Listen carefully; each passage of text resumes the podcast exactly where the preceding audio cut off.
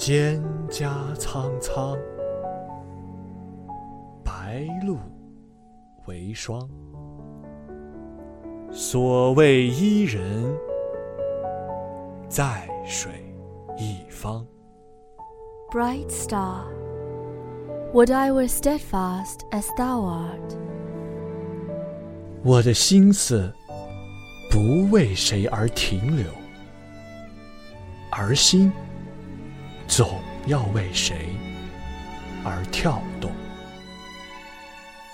满地都是六便士，他却抬头看见了月亮。凌晨四点钟，看到海棠花未眠。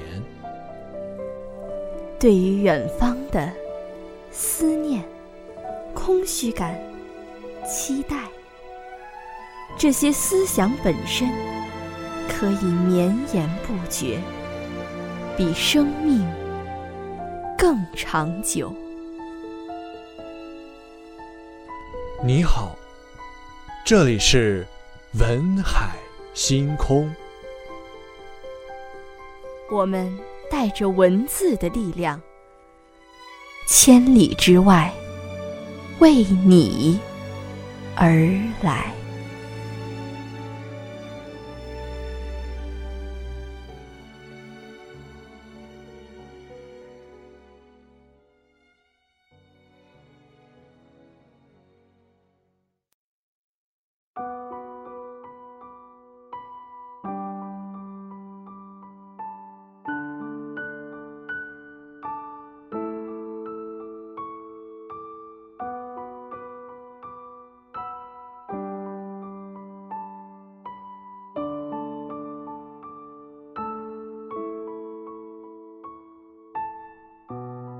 欢迎来到这周的文海星空，我是主播吴浩宁。我是主播侯梦君。从故事开始讲的那天起，所有的故事无外乎讲的都是人经历的事，怎么改变着人，影响着人的想法、事业、爱情，甚至是一生。两千多年前，希腊人创造了明珠般的悲剧，而在悲剧的诸多名著之中，有一颗闪亮已久的恒星。当你从一无所有到拥有一切，再回到一无所有时，你的心境会如何变化？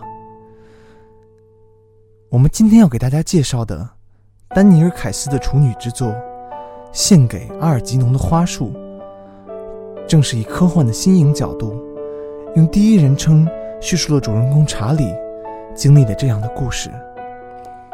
他从一个孩童般智力的弱智儿，接受治疗，意外成为了超常智商的天才。然后又不得不接受自己一点点退化回之前的智力。有人评价说：“我读过很多书，那些故事有的让我沉思，有的让我释怀，有的给我以力量。可这一本，却能让我泪流。”令人惊讶的是，这是一本成书于六十年前的科幻小说，可今天的读者却不会读来生硬。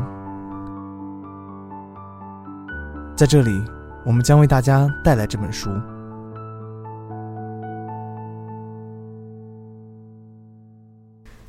故事的主人公查理·高登已经三十多岁了，可是他的智力只有五六岁小孩的水平。偶然的一天，他接受了一项医学实验，成为了这个智力提升计划的第一个人类实验者。实验的某一天，医生决定让他每天书写进步报告。刚开始的时候，他甚至写不对字，不懂得标点符号。他不知道那些每天开开心心的围在他身边哄笑的家伙，只是把他当个乐子。他不知道人为什么会做出各种各样的事。他也没什么喜欢的人。可是，随着他智力的飞速增长，查理发现身边的一切都开始变化。朋友因为他太过聪明而疏远他，开始感受爱情。他作为拥有独立人格的人，为自己仍旧被视作实验对象而感到难过。他从被欺负的弱智身上看到了自己昔日的影子。他获得了难能可贵的智慧，但更为可贵的是，他用自己的智慧帮助身边的如他之前一样的弱者。他的进步报告从错误百出的文字变成了深刻的思考。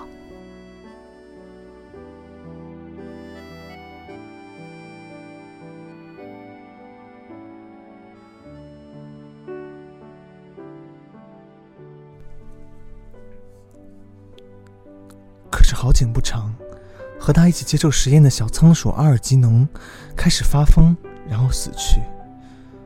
查理知道这只小仓鼠的命运就是未来自己的命运。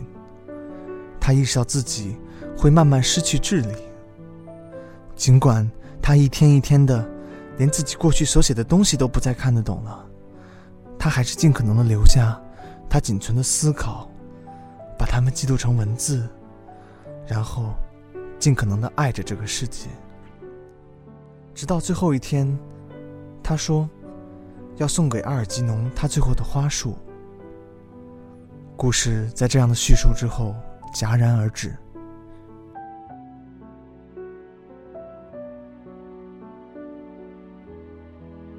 我们给大家节选了小说的两个片段。第一个片段是查理成为天才，实验一片成功。危机还未产生之时，查理参加会议时候的感受。听完伯特的陈述，我顷刻明白这件事，他们一直把我蒙在鼓里。我不断试图在脑海中找出他们隐瞒我的理由，但不得而知，心情因此变得相当烦躁。不过，这还比不上后来他们播放影片时我生气的程度。我以前完全不知道自己初到实验室接受测验时的过程全被录影录下来了。影片中，我站在伯特的桌子旁，一脸困惑无知的样子。在跟阿尔吉农比赛走迷宫时，嘴巴张得大大的；每次走错被电流触到时，表情就变得很荒诞，眼睛睁得斗大，然后露出看起来很愚笨的微笑。观众每看到影片中出现这种情况时，就发出粗哑的笑声，然后笑声随着影片中比赛的场面不断增加，变得越来越响亮，几乎贯穿整个会场。我不断告诉自己，这些人并不是好奇围观看热闹的路人，而是一群在这里追求知识的科学家。他们发笑，只是因为看到影片，忍俊不住而已。并无恶意。然而，当伯特趁着气氛仍处在高潮而做出一个取悦大家的结论时，我已经深深感受到打击。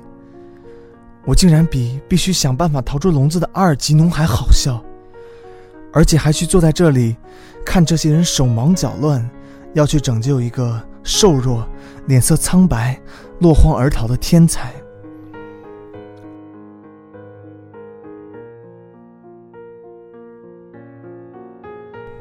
后来，幸好我控制住了自己的情绪。等到史特劳斯上台发表时，我已经平静大半下来。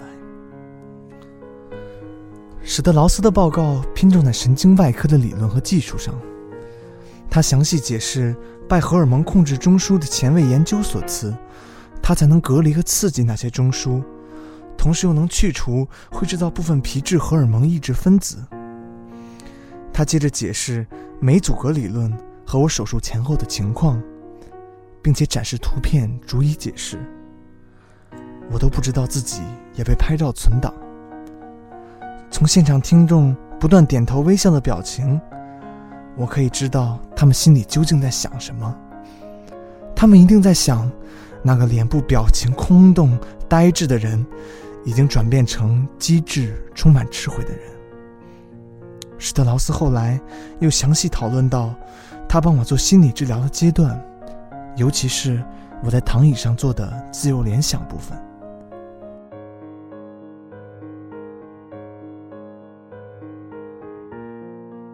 我前来参加这个会议，因为我也是报告的一部分，原本就是被展示的对象。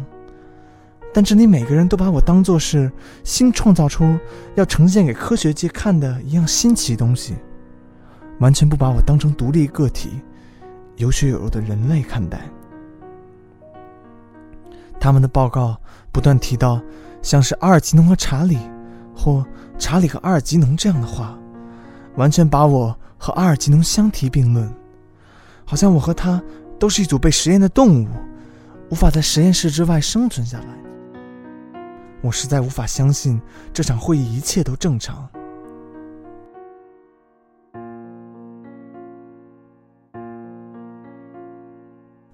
最后，终于轮到尼玛上台发言，为整个实验计划做总结报告。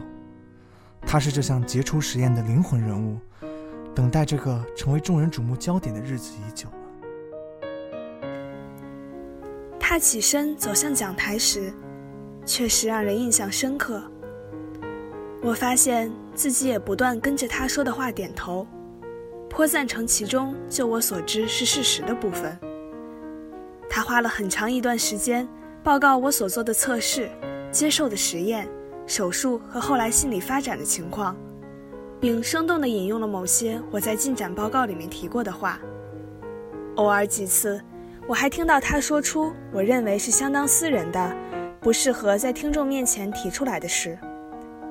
这时，我很庆幸，并未将我和爱丽丝交往的大部分细节，以及自己的私生活细节写出来。总结报告到某个段落时，他说出下面的话：“我们全体比克曼大学负责此项实验计划的人员，对于能借由创新科技克服先天错误，创造出一个聪明优秀的人类。”感到相当满意。记得查理初到我们实验室时，还是个完全阻隔于社会之外、孤单一个人生活在大都市里，既无朋友也无亲人关怀的人。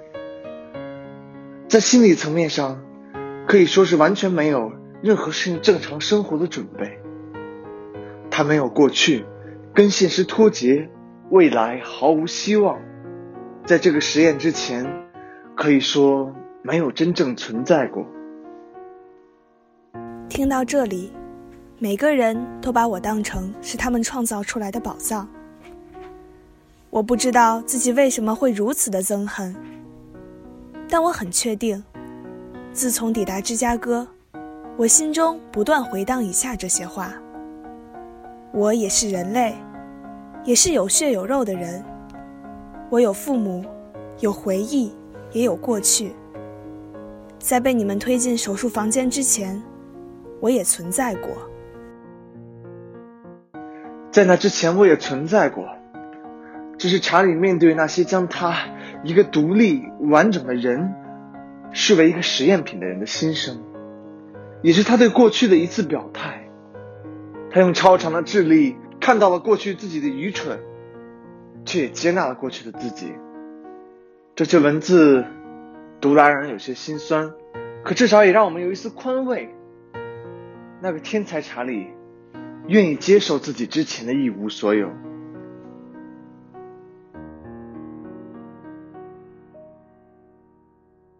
下一个片段是查理最后一篇进步报告的末尾。他忘记了很多事情。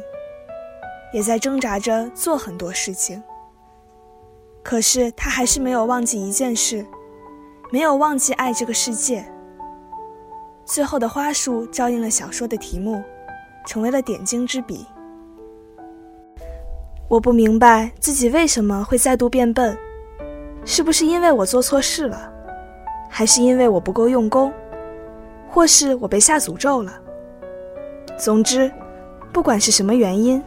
我都会用功努力学习，让自己变聪明一点，认得所有的字。我记得读过一本封面被撕破的蓝皮书的美好感觉。现在闭上双眼，那个撕破书的人就出现在我面前，他看起来有点像我，只是看人的样子和说话的表情有所不同。所以我想他应该不是我，因为我觉得我好像是透过窗户看到的他。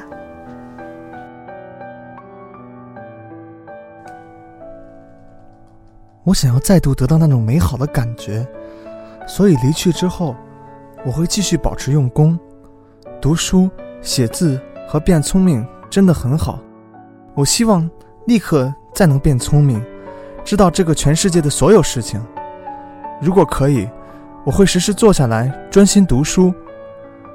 我相信自己是目前唯一曾对世界科学做出些贡献的笨人，虽然我也忘了什么是贡献。但是我想，应是像帮助像华伦之家那些和我一样笨的人。再见了，凯尼恩小姐，史德劳斯博士，还有大家。P.S. 请尼玛教授不要再给别人取笑时生气，这样他就会交到很多朋友。不怕被笑，反而容易找到朋友。现在我就要去一个可以找到很多朋友的地方。如果有时间，请帮我放一些花，在后院阿尔吉农的坟墓上。读到这里，我突然觉得自己的词汇与句子再也没有什么可以去形容这部著作的了，只好近乎无脑的推荐它，去买一本吧。如果可以的话，买来一本书放在最低的书架上，在休息的时候，一个人的屋子里，在安静到害怕的地方，拾起它，翻开它。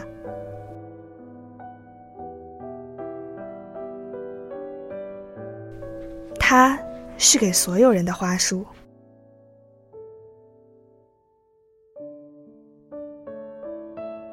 今天的节目就到这里，感谢大家的收听，我们下期再见。